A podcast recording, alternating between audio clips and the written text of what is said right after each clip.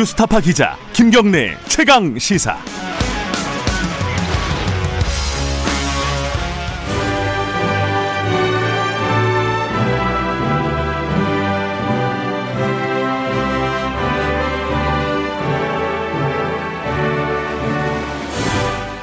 전국의 가장 뜨거운 현안을 여야 의원 두 분과 이야기 나눠보는 시간입니다. 최고의 정치 오늘도 두 분 나와 계십니다. 더불어민주당 홍익표 의원님 안녕하세요. 예, 반갑습니다. 국민의힘 윤영석 의원님 안녕하세요. 네, 안녕하십니까. 예, 유튜브 라이브 열려 있고요. 실시간 방송 보실 수 있습니다. 아, 샵 9730으로 문자 기다립니다. 짧은 문자는 50원, 긴 문자는 100원 대신 질문해 드리겠습니다. 스마트폰 콩 이용하셔도 좋고요. 어, 저희 최고의 정치 토론의 룰은 뭐 대략 한 2분 정도 이내로 어, 뭐 더 짧게 하셔도 좋고요. 어, 너무 길, 길어도 한 2분 정도 이내로 발언을 좀 제안을 하겠다 이런 말씀을 좀 드리도록 하겠습니다. 2분 넘어가면 저희들이 마이크를 끕니다. 뭐 굳이 그게 아니더라도 원활하게 서로 간에 대화를 하시는 게 좋을 것 같아서 이런 룰을 만들었고요. 오늘 할 얘기가 좀 많이 있습니다. 이제 국회에서 지금 인사청문회가 계속 진행 중이죠. 오늘도 오늘도 있죠. 오늘도 있고 어제는 어, 아마 대중들의 관심, 이 제일 많았었던 변창흠 국토, 국토교통부 장관 후보자에 대한 인사청문회가 있었고 그 얘기도 좀 해야 되고 백신 얘기도 좀 여쭤봐야 되는 부분이 있고요. 그 전에 뭐 한 말씀씩만 듣죠. 어제 사실 한 1년 4개월 만에 정경심 씨, 어, 조국 전 장관 부인인 정경심 교수에 대한 판결이 나왔습니다. 1심 판결이 나왔고 4년 구속, 아, 4년, 어, 징역 4년에 법정 구속이 됐고요. 어, 입시 비리에 대한 판단은 대부분 유죄, 아, 전부 유죄가 나왔고, 어, 사모펀드에 관련된 내용은 일부 무죄, 유죄가 나왔고요. 증거 인멸도 일부 유죄가 났고 그래서 뭐 열다섯 개 중에 열한 개 혐의가 인정이 됐다 이렇게들 보도를 하고 있는데 어, 양쪽 얘기를 간단하게 듣고 이거 갖고 뭐 길게 얘기할 건 아닌데 뭐 민주당 쪽 얘기부터 들어보죠. 민주당에서 어제 대변인이 가혹한 판결이다 이런 취지의 입장을 냈더라고요. 홍익표 의원님은 어떻게 보셨습니까 이 판결? 어, 저는 개인적으로 그 동의할 수 없는 판결이라고 생각을 합니다. 동의할 수 뭐, 없다. 예, 예, 뭐 절차적으로 재판부가 내린 판단이기 때문에 그 자체를 뭐 존중할 수밖에 없지만 네. 어, 여러 가지 사실관계라든지 이런 거에 대해서 재판부의 선입견이나 예단 그리고 음. 어떤 편견들이 상당히 작용한 어, 매우 나쁜 팔, 판례가 아닐까 생각됩니다. 음. 어, 실제로 법정에서 논의될 때 어, 아래 한글 파, 그러니까 아래 한글을 사용해서 만들 수 없는, 그러니까 음. 사실 검찰이 전혀 입증해내지 못했거든요. 재현내지 음. 못해냈습니다. 음. 그 자기들이 기소한 방식으로 어, 위, 그, 저, 이 표창장을 위조를 못하는 못했음에도 불구하고 음. 그것을 전부 인정했다는 측면 그리고 부산대 의전원의 관계자가 이미 법정에서 증언할 때 그 표창장이 전혀 영향을 주지 않았다고 했음에도 음. 불구하고 음. 그 공판 중심주의인데 그럼 이 공판에 나온 증 그 참고인이나 증인들의 얘기들을 전혀 무시한 채 어, 판사가 그렇게 결정 내린 부분은 공판 중심주의도 정면으로 거스른 어, 잘못된 음. 판단이었다 이렇게 생각합니다. 예, 이영석 의원님은 어떻게 보셨습니까? 이거는 이제 기본적으로 조국 장관과 그 이제 그 부인 정경심 씨가 예. 결국은 이제 그 딸을 어 부산대 의학전문대학원에 입학을 시키기 위해서 예.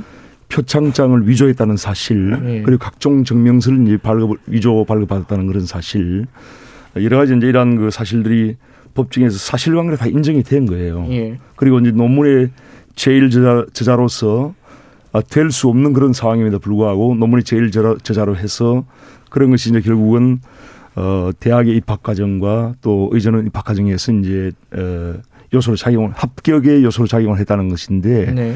그러한 사실관계는 지금 다 인정을 해야 되잖아요. 지금 법정에서 인정된 거 아닙니까? 음. 그런 위조 사실을. 예. 그렇기 때문에 이런 것을 이제 근본적으로 지금 부인하면 그거는 저는 이해가 안 된다고 보고요. 결국은 그렇게 함으로써 대학을 입학하는 과정에서 예. 또 의학 전문 대학원에 입학하는 과정에서 다른 학생이 합격될 수 있는 그런 기회를 박탈한 거거든요. 음. 이건 엄청난 그 범죄예요. 중범죄단 말입니다. 음. 그렇기 때문에 그런데도 불구하고 정영심 씨가 법정에서 이런 것을 전면 부인하고 네. 그런 파렴치한 그런 행위를 했기 때문에 이것은 당연히 어, 중부를 받아야 되고요. 저는 어, 재판부에서 합당한 판결을 했다고 생각합니다. 근데 이게 이제 어, 정경심 씨에 대한 판결이긴 한데 앞으로 이제 조국 전 장관에 대한 판결이 남아 있잖아요. 그냥 그 거기에 아마 좀 불리하게 작용을 하지 않을까 조국 전 장관에게는 그러기도 하고 이게 또 지금 이제 야당에서 얘기하는 건 결국은 윤석열 총장이 올랐던 거 아니냐, 뭐 무리한 수사다 이런 건 얘기를 많이 했었는데 법원에서는 그런 것들이 하나도 인정된 게 없고 오히려 이제 정경심 어, 교수가 유죄가 인정이 된 부분 이렇게 지금 얘기를 하고 있단 말이에요. 그러니까 여당 입장에서는 굉장히 좀 부담스러운 상황이 아닌가 이런 생각이 들어요. 어떻게 보세요? 글쎄 아직 뭐 최종심까지 남아 있기 때문에 예. 어그 이후에 재판의 진행 과정을 봐야 되는데 어, 저는 분명히 증거재판주의와 공판중심주의를 정면을 거스른 그 음. 판, 결이었다고 보기 때문에 이후에 그 추가 재판 과정에서 어, 진, 어, 사실이 입증될 것으로 보고요. 실제 조국 장관과 관련된 재판 과정에서는 네. 이, 이와 다른 분위기로 진행되고 음. 있는 것으로 알고 있습니다. 아, 그래요? 네. 어, 그러니까 항소심에서는 좀 여지가 있다, 다툼의 여지가 있다 이런 말씀이신 네. 거네요. 예. 음. 저는 어, 재판부가 증거에 입각해서 봤으면 좋겠습니다. 음. 예. 여당 야당에서 그 얘기했어요. 뭐 윤석열이 옳았던 거 아니냐. 예, 뭐 그러니까 이제 음. 윤석열 검찰총장이 어 조국 전 장관과 정경심 씨에 대한 네. 그러한 수사를 하는 데 있어서 편 편견이나 편파적인 그런 입장이 없었다는 거죠. 그러니까 죄가 있기 때문에 수사를 한 것이고 죄가 있기 때문에 이제 기소를 한 것이고 그것이 이제 재판부에서 인정된 거기 때문에 그것이 정치적인 어떤 행위가 아니었다는 거죠. 음. 결국은 이제 법을 지킨 합법적인 그런 행위였다는 것이 지금 드러난 것입니다. 입증이 된 거예요. 알겠습니다. 네. 뭐 1심 판결이 났지만은 아까 제가 일부에서도 잠깐 말씀드렸었는데 이게 뭐 끝난 건 아닌 것 같습니다. 네, 예, 네, 앞으로도 뭐 2심 네. 뭐, 뭐 상, 최종, 최종심까지. 네, 좀 지켜보죠. 뭐, 예, 조, 조국 장관 본인에 대한 얘기들도 있고 이건 좀 음. 저희들이 지켜보면서 다음에 얘기를 하도록 하고요. 어, 국회에서 벌어진 일들을 좀 여쭤보겠습니다.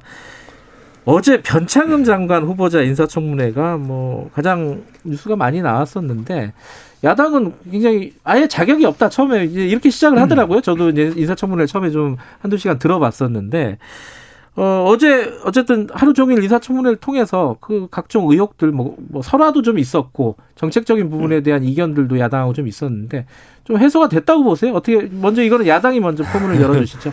해소가 이제 전혀 안 되고요. 예. 오히려 더 이제 또 눈덩이처럼 이게 불어난 그런 측면이 있죠. 예. 그래서 이 변창흠 후보자를 보면은 네. 지금 우리 정치인들이나 공직자들에게 가장 중요한 것이 공감 능력이에요. 음. 그렇지 않습니까? 이 어려운 분들 또 지금 이 코로나 19로 고통받고 있는 그런 국민들께 우리가 같이 공감을 하면서 네. 어떻게 하면 그분들의 어떤 어려움을 들어줄 수 있어 이런 공감 능력이 굉장히 중요하거든요. 그런데 네. 어, 이분이 이제 과거에 했던 그 발언들을 보면은 구의역 그 김군 사고 그야말로 참 얼마나 취약한 그런 어, 어 일이었습니까? 어 근로 근로자였습니까? 그 당시에 19세의 그런 어린 나이에 참 그런 일을 하면서 그런 엄청난 사고를 당해서 전 국민들이 추모하는 그런 어 분위기였는데 네. 입에 담지 못할 그런 모욕적인 말을 한다든지 네. 또그 임대주택에 거주하는 그런 분들에 대해서도 아주 입에 담지 못할 그런 얘기. 어제 또 이제 그 해명을 하는 과정에서 또 보니까 여성, 뭐 화장, 뭐 이런 또 회의를 하면서 여성들에 대해서까지는 편견을 조장하는 여성 차별적인 그런 발언을 했단 말이에요. 네. 이분은 제가 보기에는 이 국회라고 하는 이 신성한 장소에서까지 이것이 여성 차별적인지 또는 여성에 대한 편견이 있는지 이런 걸 아예 판단을 못 하는 분이에요. 음. 그리고 공감 능력이 없다는 것이죠. 그래서 지금 이게 이제 말도 그 용어 선택도 상당히 공직자는 이 어, 상당히 그 좀 엄정하게 해야 되거든요. 음. 그런데 이런 것들이 아주 그냥 막말식으로 막 나오는 것이 기본적으로 이제 인격이 안 돼 있다고 저는 생각이 들어요. 음. 그래서 이제 뭐 그 외에 전문성이나 업무 능력도 제가 이제 어제 쭉 들어봤는데 사실 그건 탁상 공론이지 그것이 어떤 어, 이것이 주택 공급의 어떤 증가로 연결되겠다라고 예, 전혀 확신이 들지 않아요. 그래서 어, 그런 좀 의심이 많이 드는 그런 후보입니다. 예. 네. 뭐 정책 능력은 조금 이따 얘기할 기회가 있을 것 같고 일단 지금 뭐 공감 능력 말씀하셨고 인격 얘기하셨고 뭐 이런 기본적인 자질 문제 있잖아요. 이, 이 부분에 대한 뭐 문제 제기는 청문회 전부터 계속 있었어요. 언론 등을 통해 가지고 어떻게 보세요, 홍익표 의원께서는? 어, 뭐 적절치 않은 발언들이 있었던 건 사실입니다. 네. 뭐 저도 그 인정을 하고 또 본인도 어제 청문회 자리에서 여러 차례 사과를 했고요. 네. 또 청문회 오기 전에도 어 그 김군 가족 분들 또 지금 농성하고 계신 여러분들에게 대해서 사과의 의사를 표명했고 현장에 가서도 사과를 했었습니다. 네. 어 근데 이제 이런 것 같아요. 어, 그분이 그 어떤 표현상 적절치 못한 부분이 있었던 것도 사실이고 네. 주의, 그 공감 능력이나 주의 좀더 이 주의해야 될 부분도 분명히 있지만 네. 일부 발언들이 좀 잘려나가면서 앞뒤가 잘리면서 좀 그 왜곡되거나 음. 좀그 확산된 측면도 있다 의미가 네. 그 예를 들면 이런 거예요 구역 김군 사건 같은 건 뭐 저도 뭐 그 이그 그 사과에 당연히 잘못된 거라고 네. 보는데 공공 임대주택 같은 경우 이런 얘기를 했잖아요 어뭐 딱 잘라서 얘기한 게 뭐 그 돈 없는 사람은 뭐집 예. 없는 사람들은 밥 안 사 먹는다. 아침밥 음. 사 먹겠냐 이런 얘기인데 음. 이게 그 쉐어하우스 이제에서 공유 식당 운영하는데 예. 공유 식당 운영할 때 이제 몇 가지 기본이 있습니다. 근데 돈 그 사업자가 들어와야 되기 때문에 돈을 내서 밥을 먹어야 되고 음. 아니면 최소한의 사업 운영하려면 거기 입주해 있는 사람들이 선, 선 지급하고 음. 밥을 먹게 하고 이런 건데 네. 그런 이 외국엔 이런 게 많이 되고 있고요. 네. 심지어 그 약간 좀 그 강남 지역에 어, 외국인들 대상으로 하는 레지던스에서는 이렇게 하는 데가 있습니다. 아, 아침을 돈 내고 뭐 이제 같이 먹는 그렇습니다. 오. 아침 식당에 있고요.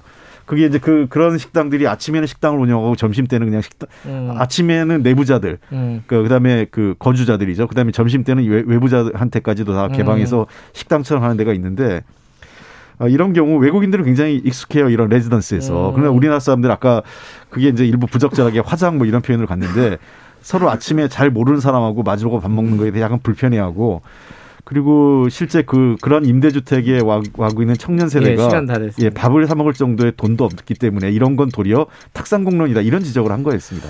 아, 그러니까 이제 뭐 문맥들을 생각해 보면은 일부는 부적절한 발언이 있지만 일부는 또 이해되는 측면들이 있다. 예. 그러면 뭐 임명은 한다는 얘기잖아요. 그죠? 청문 보고서는 통과시키겠다는 거잖아요. 여당. 글쎄 아직 뭐 그건 국토위 제가 국토위 음. 상임위원도 아니고 네. 오늘 국토위 상임위에서 어 그 논의를 하겠죠. 알겠습니다. 예. 그러면 이제 뭐 그 어떤 공감 능력이라든가 이런 부분에 대한 얘기는 됐는데 아까 그 얘기를 하다 마셨거든요.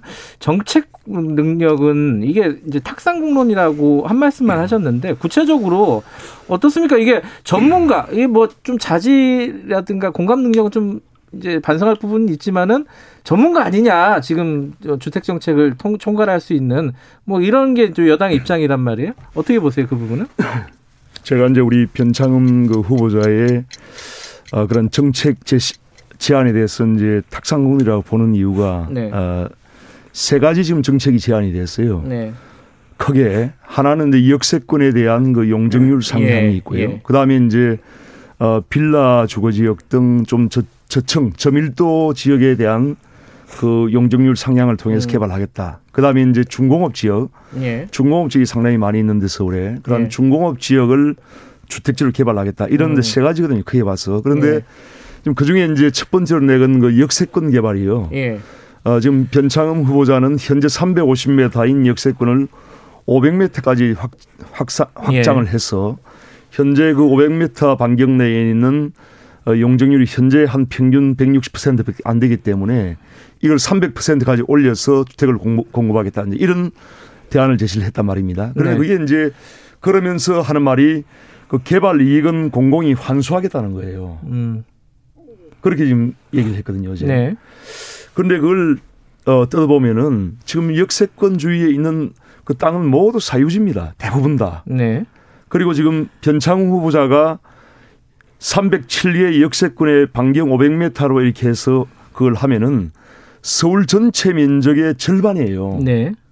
서울 전체 면적의 절반을 지금 용적률을 약 한 160%에서 300%로 올리겠다. 이거는 엄청난 부동산 투기를 조장할 수 있습니다. 음. 거기다가 그거를 공공이 환수하겠다고 하면은 어떤 그 소유주가 그거를 개발할 그런 인센티브가 없잖아요. 음흠. 그러한 부분에 대해서 전혀 구체적인 지금 대안을 제시를 하지 않고 있단 말입니다. 음. 그게 지금 중공업 지역도 다 마찬가지로 대부분 음. 사유지고 네. 또한 빌라 주거 지역 등 저밀 개발 지구도 대부분 다 사유지예요. 예. 그런 부분에 대해서 공, 예, 개발 예, 이익을 다 공공이 환수하겠다고 하지 어떻게 어. 인센티브를 줘서 그걸 개발할 것인가 전혀 없단 말이에요. 그러니까 탁상공론이라고 아까 말씀하신 구체적인 근거를 좀 말씀해 주신 건데 이 그, 그 말도 음. 들어보니까 또 일리가 있는 것 같아요. 이거는 한번 정책적인 부분이니까 네. 홍익표 의원님이 말씀을 좀 해주시죠. 그, 한 가지 측면만 지적을 하신 건데요. 예. 그 변창호 후보자의 그 주택 정책 관련돼 가지고 예. 크게 세 가지입니다. 지금 윤 의원이 말씀하신 첫 번째 것은 초단기 공급과 관련된 측면이고요. 예. 그러니까 어그 역세권이라든지 또는 중공업 지역의 그 밀고 그 용적률을 좀 예. 높여서 어, 주택을 단기간에 공급하자 이 부분입니다. 네. 그래서 이 그러니까 그첫 번째는 그런 그 초단기 공급 확대 전략, 예. 두 번째는 공공임대 주택을 통해서 주거 복지 음. 정책, 그리고 세 번째는 미래 주거 하우스 개념이 있어요. 예. 그러니까 지금 점 그 미래 세대는 결국은 일 최근에 코로나 때문에 더 확산되지만 직장과 일, 그 일터와 그, 그 집이 구분되지 않는 경우가 많습니다. 네네. 그러니까 사는 곳이 곧 일터가 되고 그러한 그건 워킹하우스 개념이죠. 그런 음. 개념으로 미래하우스 개념까지 가, 포괄하고 있는 지금 비전 정책을 다 갖고 계시거든요. 주거 정책과 네. 관련돼서.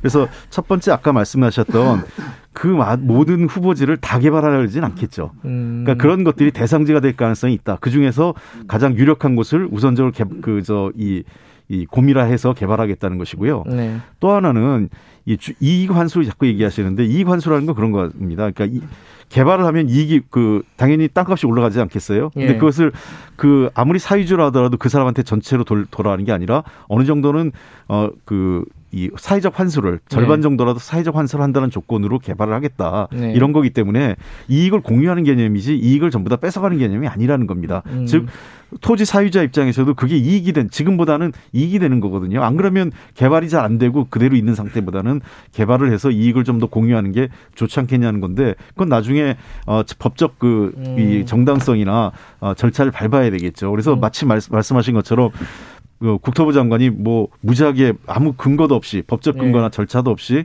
또 주민과 동의 절차도 없이 그냥 돈을 뺏어간다 그 사이즈 사이즈를 뺏어간다 이런 개념은 아닙니다.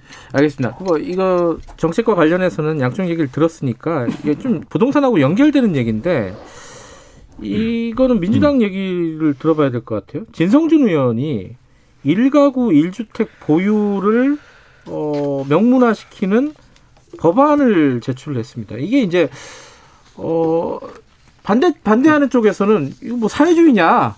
어, 어떻게 이런 규제를 하는 걸 명문화시킬 수가 있냐 이런 비판을 하고 있단 말이죠.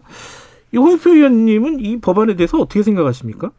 어, 법안의 취지 자체에 대해서는 저도 공감을 하는데 취지 예, 예 그러니까 왜 그러냐면 우리나라 주거 정책의 기본 원칙 그러니까 이 이거는 어 일, 일가구에 일주택으로 제한하겠다는 게 아니라 역개념. 그러니까 한 가구에 주택을 공급해줘야 되는 어떤 그 법적 즉 사회적 책임을 강조한 거거든요. 음. 그래서 그런 측면에서 근데 이제 최근에 여러 가지 논란 그 부동산 문제에 대해서 논란이 있는 상황에서 이 법이 나오니까 다소 오해의 소진이 있었다 생각을 합니다. 그래서 음.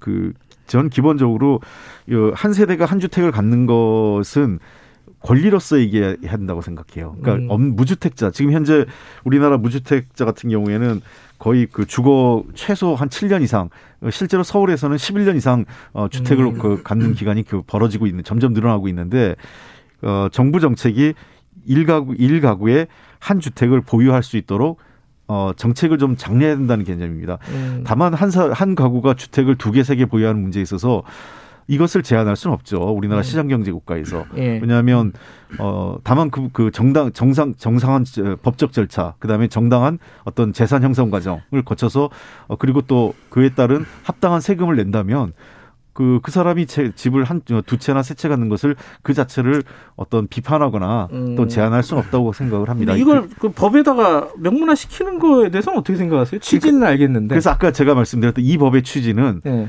어, 위를 제한하는 개념보단 현재 우리나라 주택이 없는 사람들에게 음. 그 주택을 사회가 책임져야 된다는 어떤 원칙론적으로 이해해야 되는 것 아니냐 이런 네. 생각입니다. 논의가 그러니까, 좀 필요하다는 입장이시네요. 네, 네. 네. 이, 이 1가구 1주택을 그 개념을 보면 2가구 3, 2, 2주택 3주택을 못 갖게 한다 이런 의미보다는 음. 무주택자나 그 현재 그 주거 취약계층들에게 한 주택을 줄 수 있도록 사회적으로 음. 사회가 국가가 책임 공적 책임을 가지고 해야 된다 예. 이런 의미로 해석을 해야 된다 봅니다.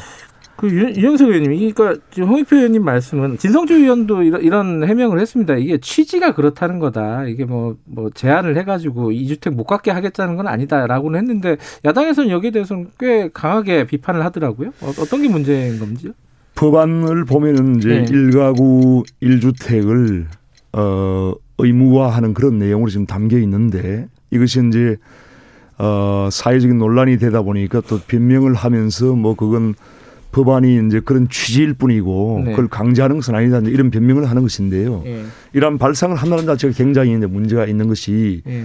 왜냐하면 지금 우리나라가 지금 자가 보유율이 네. 58%입니다. 네. 그런데 그 중에는 어 자기가 자가 보유를 하기 싫어서 집을 사지 않는 사람도 많이 있습니다. 음. 그 중에는 네. 그리고 어 물론 이제 사고 싶지만 못 사는 못 사는 분들도 있겠지만요. 그렇죠. 예. 그래서 그건 이제 어떤 개인의 자유 선택이고요. 네. 다만 이제 어 집을 가지고 싶은데 못 가질 분들에 대해서 뭔가 정부가 정책을 개발해서 주택 공급을 늘리고 또 각종 세제 금융 지원을 통해서 집을 살 수 있도록 만드는 게 굉장히 중요한 거죠. 네. 그런 식으로 해야지 이걸 법에다가 기본법에다가 일가구일주택 이런 식으로 명시하면 이건 상당히 어 우리 헌법 질서와도 맞지 않고 음. 굉장히 그 어, 사유재산 제도와도 맞지 않기 때문에 상당히 네. 문제가 있다고 보고요. 왜냐하면 이제 이런 것이 결국은 일가구일주택만 이제 허용을 하게 되면은 결국은 이제 지금 가장 집값의 어떤 문제가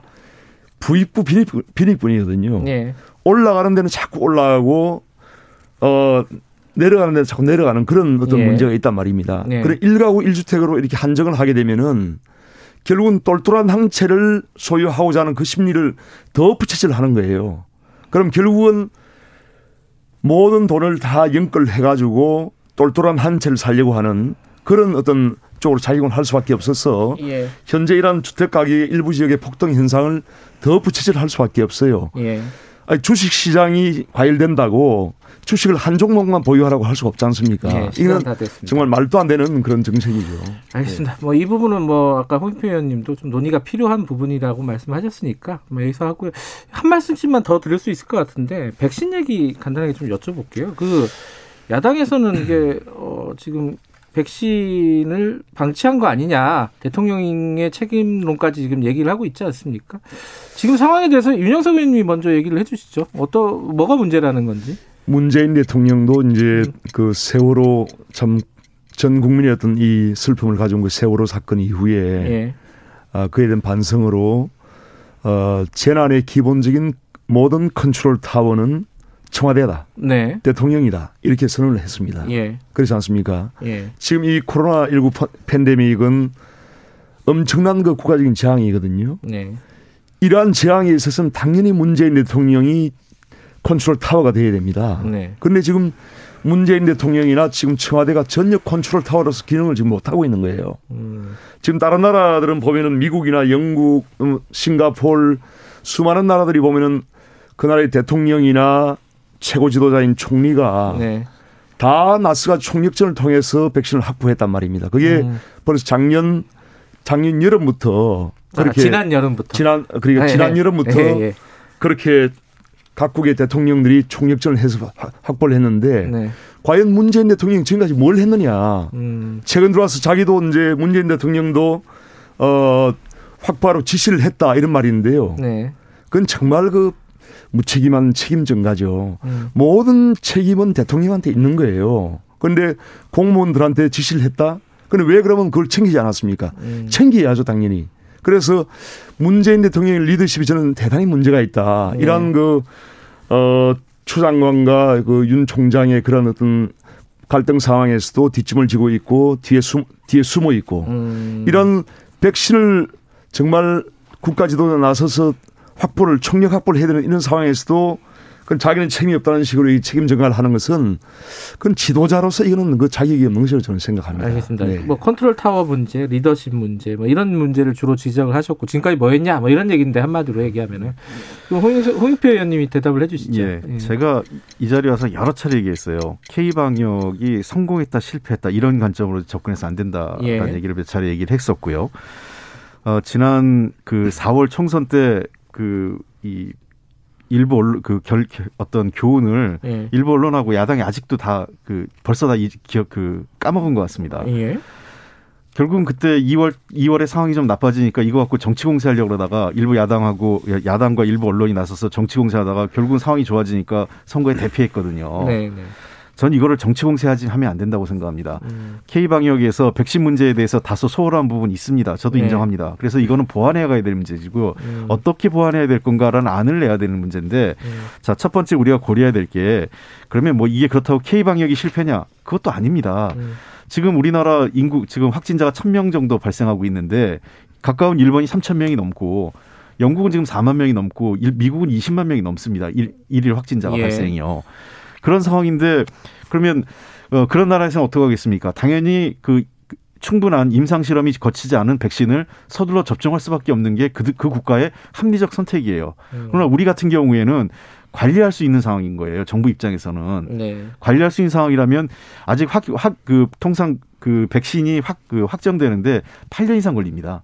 근데 이거 그 코로나가 워낙 심각하니까 지금 한 1년도 안 된 상태에서 백신을 지금 하고 있는 거 아니겠어요? 그래서 어떤 부작용이 있을지 상당히 우려가 되고 있는 상황인데 음. 그러면 만약에 백신을 맞추 그 야당하고 일부 언론에서 선언했으면 좋겠어요. 백신 부작용 나도 괜찮다. 그거 음. 우리가 문제 삼지 않겠다고 선언하면 백신 빨리빨리 맞추겠습니다. 음. 그런 상황도 아니잖아요. 또 네. 백신 부작용 나면 부작용 났다고 정치 공세할 거고. 그리고 세 번째 우리가 고민해야 될 것은 4천만 명분이 다 들어온다고 1, 2개월 만에 맞출 수 있는 게 아닙니다. 음. 순차적으로 들어가고 순차적인 접종 계획에 따라 맞춰야 되는 거죠. 알겠습니다. 백신 문제는 사실은 앞으로도 계속될 얘기이기 때문에 다음에도 한번 얘기할 기회가 있을 것 같습니다. 오늘 두 분 말씀 감사합니다. 네, 네 고맙습니다. 수고하셨습니다. 최고의 정치 국민의힘 윤영석 의원님, 더불어민주당 홍익표 의원님이었습니다. 2부 여기까지고요. 잠시 후 3부에 3부로 돌아옵니다.